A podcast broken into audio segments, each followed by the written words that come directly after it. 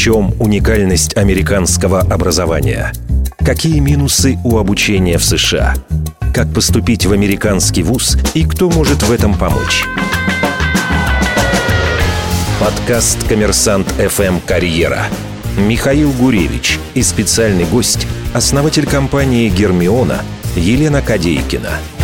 Слушайте на сайте коммерсант.фм и в своих любимых приложениях – Всем привет, меня зовут Михаил Гуревич, и это очередной выпуск подкаста «Коммерсант Карьера». Слушайте нас на Apple Podcast, Google Podcast, ВКонтакте, Soundstream, Яндекс.Музыка, Букмейт, Литрес и, конечно же, на сайте коммерсант.фм. А говорить мы будем сегодня про Америку. Такое сладкое, манящее слово. О том, как учиться в Америке, как туда перебраться, какие в этом есть плюсы, минусы, подводные камни. Обсуждать все это нам поможет сегодня Елена Кадейкина, фаундер компании «Гермиона». Здравствуйте, Елена. Добрый вечер. Давайте попробуем все-таки начать с, с Гермионы. Что это такое? Гермион – это образовательный проект, который помогает человеку максимально развить свой потенциал, чтобы попасть в вуз мечты. И это в основном именно американский вуз? Только американские вузы, потому что я сама являюсь выпускницей MIT, это американский вуз, вся моя команда – это выпускники ведущих американских университетов. Мы понимаем американское образование очень хорошо, оно существенно отличается от всего остального мира, и подход, и требования к приемных комиссий, поэтому это только американское образование. А что такое проект? То есть, в смысле, человек заходит на сайт и говорит «хочу в Америку»? Ну, проект – это компания, это американская компания, компании. Я называю это образовательный проект, потому что когда я его создавала, это была идея. Я сама, когда поступала в MIT, я поняла, что для меня самое тяжелое это была большая ментальная разница, русская и американская. То есть, когда я писала сочинение, вот такой момент, на котором приседают почти все наши студенты, это как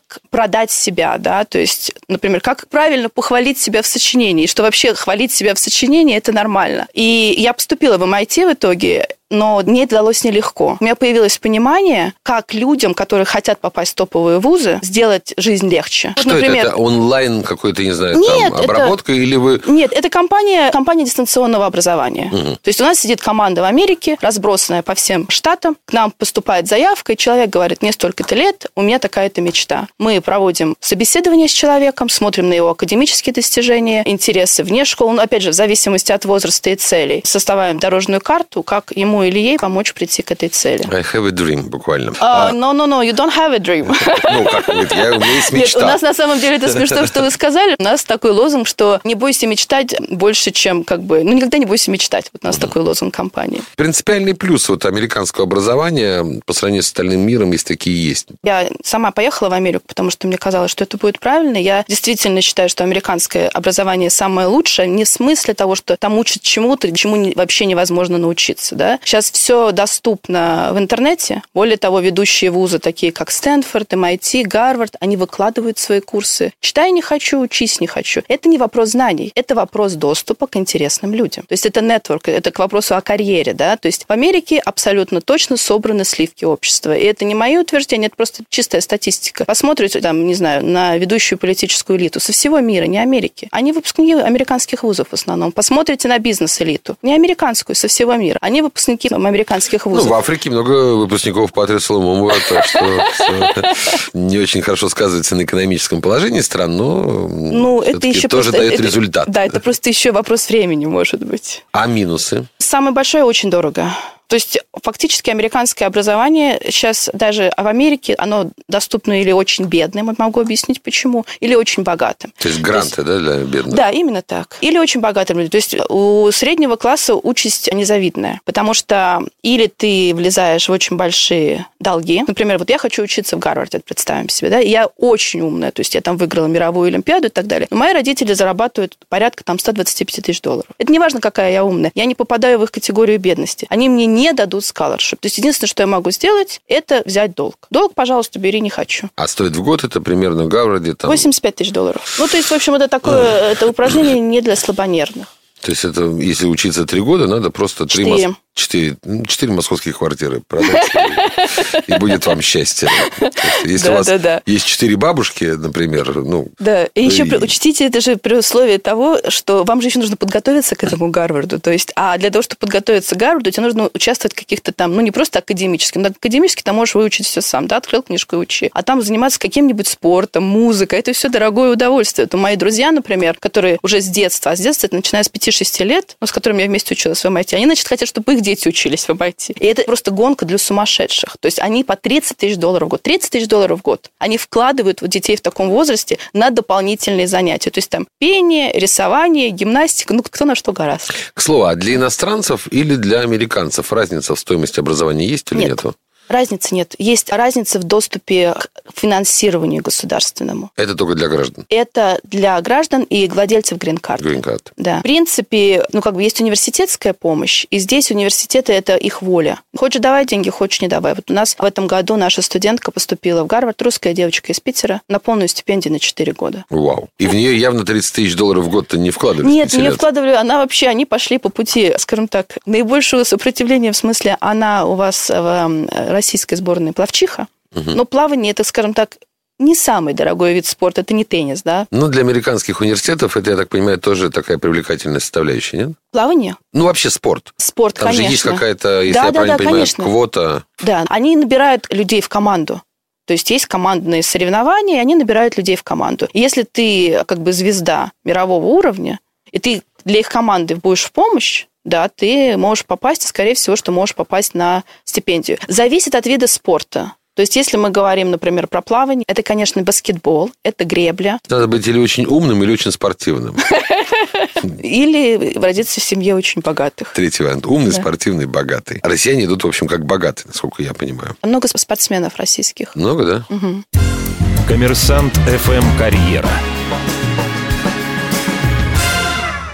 Россияне как часто вообще задумываются и в каких ситуациях задумываются о том, чтобы получать образование в Америке? Мне кажется, довольно большое количество людей задумывается, и более того, я наблюдаю рост о том, как люди задумываются. Но это вопрос, наверное, скорее к российскому образованию. Мне кажется, что много всех отпугивает цена. То есть все пытаются понять, как это можно сделать, и не очень дорого. Американское образование – это все-таки не вопрос, то, что я хочу поехать жить в Америку. У меня несколько одноклассников, на моем потоке было всего 8 русскоязычных, это не очень много, да, из них двое вернулось обратно в Россию. Это вопрос того, насколько тебе открыт мир. Так вот, американское образование вам мир открывает. Поэтому мне кажется, что те, которые хотят завтра работать, например, ну, в кавычках, там, в Азии, они, скорее всего, вступают в Америку, может, даже не в Азию. Потому что с американским образованием у тебя доступ к позициям интересным, профессиональным, он намного лучше. А скажите, а... больше люди едут для получения второго образования или это вот молодежь идет с нуля? Мне кажется, что сейчас больше молодежь идет с нуля. Вот. А те, которые идут для получения второго образования, это уже люди после 40 лет, и которые скорее хотят не столько образования, а доступ к интересным людям. То есть, Такой социальный лифт. Конечно, но это даже, понимаете, вот вы приезжаете там в экзекутив программ, ну, то есть... Э, курсы обычно, повышения квалификации. Да, курсы повышения квалификации. Причем там такой разброс, вы можете приехать э, там на 4 модуля по неделе, вы можете приехать на 4 модуля по месяцу, вот, то есть вы можете приехать на модули, которые там, например, Гарвард проводит, сначала он их проводит там в Гарварде две недели, потом он проводит их в Мадриде, там в бизнес-школе две недели, а потом в Дубае. То есть там разнообразие разнообразие, только как бы скажи, чего хочу, и дальше можно из, этого, из этой мозаики лепить какие угодно варианты. Американский MBA насколько присутствует на мировой карте и насколько он востребован? Он не просто присутствует, если возьмете топовые 10 программ MBA по миру, причем рейтинг будет английский. Да, английский рейтинг. Ну, там будут сплошные американцы. За исключением, наверное, одной лондонской школы экономики. Да. Поговорим о практике. Давайте.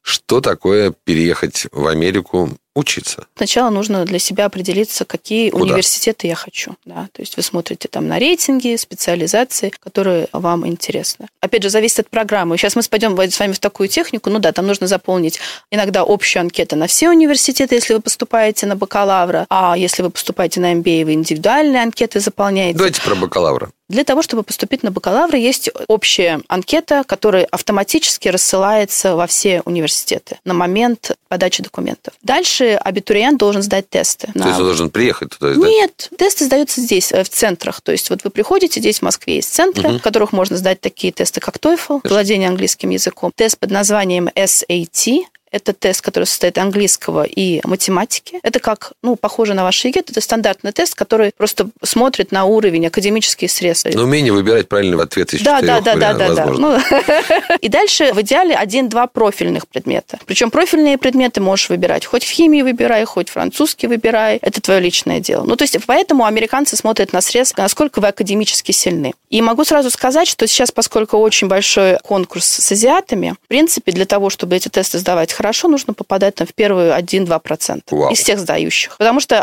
азиаты это сдают на балл, там, вот если, там, например, есть 1600 да, балл SAT максимальный, то азиаты это сдают на район 1550. Но Ну, так как их много, то из них многие сдают. да, именно так. Именно. А нас Они- мало, и мы не то чтобы Да. в тельняшках. В общем, ну это, это академическая составляющая. Дальше переходим к интересной составляющей под на- названием сочинение. То есть вы должны рассказать о том, какая вы личность яркая, почему вообще вы им нужны. Что следующим будете следующим Билл Гейтсом, например, там, или Стив Джобсом, неважно. Для них гениальность намного менее важна, чем а, очень интересные личностные качества. И вот через эти сочинения они рассматривают личностные качества. Дальше есть требование послать рекомендации. Обычно это как минимум три рекомендации от людей, которых вас знают. И которых знают они. Нет, вот это, кстати, абсолютная неправда. На самом деле американцы... У нас даже был случай в MIT, когда глава нашей приемной комиссии просто написала длинный пост со словами «Если вас может рекомендовать Хиллари Клинтон, пожалуйста, не просите у нее рекомендаций, только если вы с ней не проработали много лет. Лучше пусть вас там кто-то, Джон Смит, рекомендует, но это человек, который может рассказать в деталях, потому что есть принципиальная разница между американскими рекомендациями и российскими рекомендациями. Если, например, вы пишете в рекомендации американские, это человек очень хорошие аналитические способности, вы дальше должны развернуто написать, почему вы так думаете и так далее. Человек креативен, вы должны привести пример. Вот поэтому нет, они ищут, они ищут людей, которые хорошо знают. Дальше вы посылаете заявку. Дальше, если вас институты заинтересовались, они вас позовут на интервью. Это не обязательно должно быть лично, это может быть лично, потому что выпускники вузов, здесь, например, есть MIT-шные выпускники, гарвардские выпускники, они интервьюируют людей. Но это уже когда вы подошли такой финишной прямой, там, после интервью вероятность, что вас возьмут, это около 50%. А так, без интервью, вероятность, что вас возьмут, около 5%. И после этого я иду за визой. Вы не просто идете, вас университет говорит, вот мы вас приняли, пожалуйста, приходите, приезжайте к нам. Если мы сейчас перейдем на тему о том, что визы не дают, то это неправда. Визы, Визы дают. но не в Москве. Верно, мы идем за визой, получаем визу, и дальше начинается суета на тему того, как нам переехать, как нам найти квартиру, например, где нам жить. И вообще, что за виза? То есть, если Это я правильно понимаю, это студенческая виза. Это она студенческая. выдается на сколько? Она выдается на время, на то время, которое обучение, да. И она, кстати, не дает права на работу. Это важный момент. Ну, то есть, надо к 75 тысяч долларов в год прибавить еще Еще- бесправие на работу.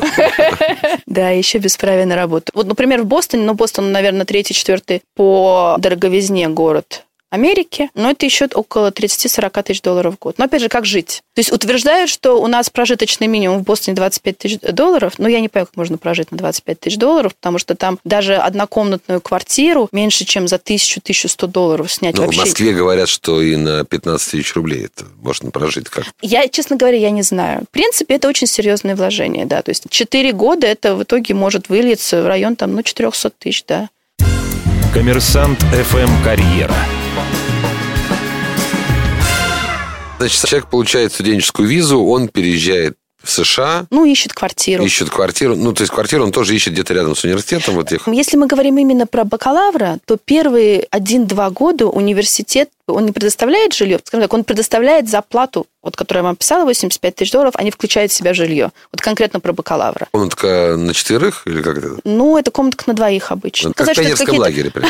Нет, я не могу сказать. Конечно, например, американские бытовые условия в университетах, они точно хуже, чем в европейских университетах. Американцы вообще к быту относятся так довольно... Ну, главное, чтобы поспал, смог функционировать. Утрирую, ну, примерно так. То есть для бакалавра первые два года это не проблема, потому что ты можешь жить на кампусе, ну, или там первые один-два года зависит. А дальше ты начинаешь искать квартиру рядом В смысле, тебя выгоняют? ты можешь продолжать жить на кампусе. На самом деле, если посчитать, то получается дешевле снимать, например, комнату с румейтами рядом с кампусом. Так, хорошо. Ну, вот, как вы говорите, из восьми русскоязычных в Россию вернулись только двое.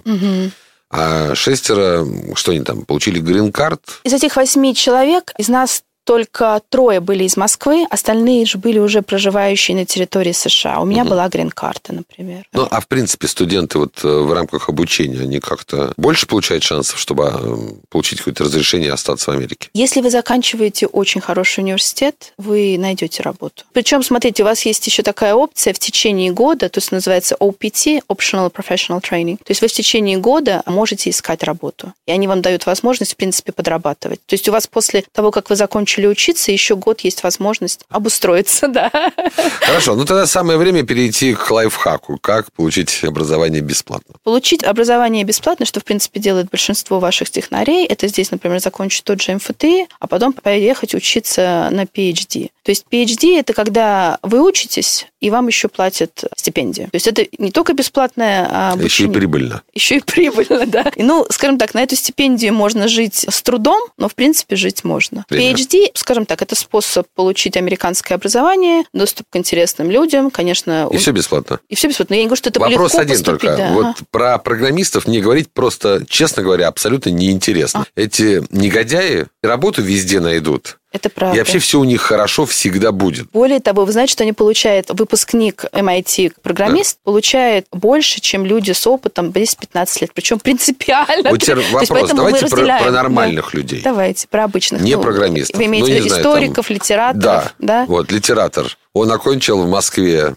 литературный. Ну, отлично, он вполне может учиться... Филфак. Да, филфак. Может дальше заниматься, например, русской литературой в Гарварде, делать PhD, например, да, славистика. Да, ему будет доплачивать тоже. Да, конечно. Ну, вот у меня в команде есть девочка, которая занимается славистикой, она изначально из Москвы. Для этого нужно хорошие результаты обучения здесь, если я правильно понимаю, да. и какие-то, свободный и какие английский. Свободный английский и исследовательские работы. Если человек не видит себя без России и хочет свою карьеру строить в России. Угу. Ему имеет смысл ехать учиться в Америку? Угу. Или, может быть, где-нибудь поближе? а ты на родине? У меня даже есть кандидаты, которых я могу сказать, которые не видят себя вне России. Они учились в том же MIT и вернулись сюда. Потому что после топовых американских университетов вы сразу можете претендовать на очень серьезные должности. Насколько россияне и вообще российское образование востребовано для продолжения обучения в Америке? Если это касается физики и математики, хорошо. То, что касается гуманитарных наук, в России, мне кажется, все меньше и меньше учат людей думать. Гуманитарные науки абсолютно просели, да, то есть то, что касается биологии и химии, мне кажется, это просто вопрос оборудования. Фундаментальная физика и математика до сих пор остаются на очень высоком уровне. Я могу сказать, что там студенты вот у меня были второго лицея, да, они приезжают в Колумбийский университет, там сидят и смотрят в потолок, им скучно. Математика математики здесь до сих пор учат, физики здесь тоже до сих пор учат. А улучшается с годами или ухудшается? Мне кажется, ухудшается вообще все. Ухудшается даже физика и математика, потому что, ну, я опять же смотрю, вот под МФТИ. Это блестящий вуз,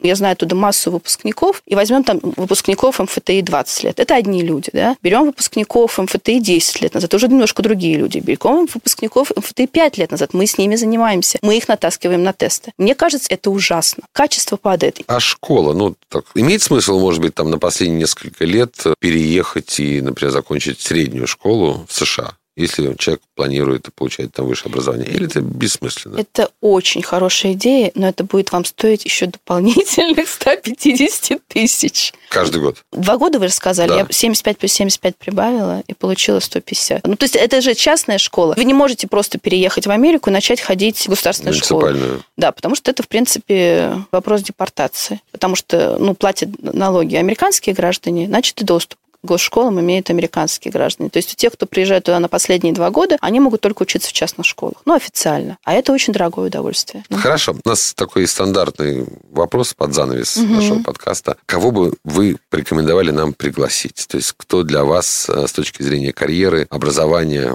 является интересным спикером и кто может быть интересен нашим слушателям? Ну вот я хочу вам порекомендовать поговорить с Алексеем Кузнецовым. Он в свое время закончил физтех, угу. потом получил PhD в MIT. У него просто очень интересная карьера в смысле того, что человек побывал на топовых позициях в разных местах. Когда он был в MIT, его позвал McKinsey поработать на них, потом он решил, что нет, не хочу работать в McKinsey, пошел поработал на Goldman Sachs. Потом ему наскучил инвестмент, он сказал, хочу побыть в индустрии, работал на EN Group, это ваша очень крупная компания, а сейчас он партнер в консалтинге опять. Он на самом деле очень, во-первых, способный, главное, что у него есть уровень высочайшей экспертизы в разных областях, вещах, и у него есть и российское образование, и американское образование, и очень хорошее сложившаяся карьера. И он вернулся в Россию сразу. Он говорит, никогда в жизни не смогу вас жить. Наш человек. Да, ваш человек. Спасибо. Елена Кадейкина, основатель компании «Гермиона». Это был коммерсант карьеры. Меня зовут Михаил Гуревич. Слушайте нас, пожалуйста, на Apple Podcast, Google Podcast, ВКонтакте, SoundStream, Яндекс.Музыка, Букмейт, Литрес. И все вместе вы можете это совершить на сайте коммерсант.фм. Спасибо. Пока на следующей неделе новый